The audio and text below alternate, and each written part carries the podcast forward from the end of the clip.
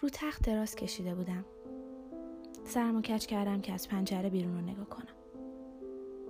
غیر از صدای بوغ و یه آدم که سرم داد می‌زدن هیچی معلوم نبود. ترجیح دادم به صف خیرشم. لامپ اتاقم هی روشن خاموش می‌شد. کلافم کرده بود. خواستم بلنشم که خاموشش کنم.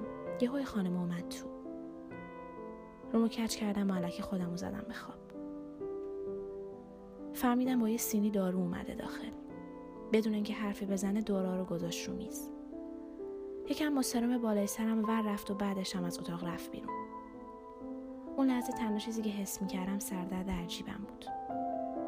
همون موقع چشامو بستم. رفتم تو رویای اون زندگی که یه زمانی داشتم. نبودت حس می‌شد. تو همون حالا هوا بودم که پلکام سنگین شدن. داشت خوابم می‌گرفت. یهو با اشکای چشمم که روی بالشم ریخته بود بلند شدم. فهمیدم چرا اینجا. یه ذره به اطرافم نگاه کردم دور تا دارم دیوار بود. یه طرف یه پنجره بود که توش تصویر یه آدم خسته و داغون رو می‌شد دید.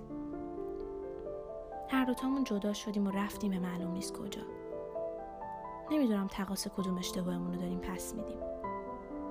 چه حسی داره؟ وقتی واسه پایان زندگی تعداد دورای اقربای ساعتتو بشماری.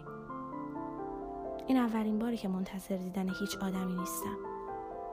از دور همی و شلوغ بدم میاد. تنها چیزی که این موقع دلم می‌خواد بستن چشام رو این دنیا و آدماشه. تو رفتی ولی این رفتنت خیلی چیزا رو تموم کرد. مثل خاطراتمون، خوشیامون، حتی منو. ولی یه چیز رو شروع کرد. اونم افسردگی و تنهایی بود. آدمی که تمام شده باشه جاش رو زمین نیست. فقط دلم می‌خواد این روزا تموم شه. اصلا مهم نیست چجوری و کجا.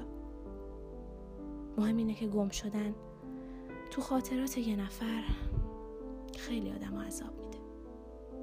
همین.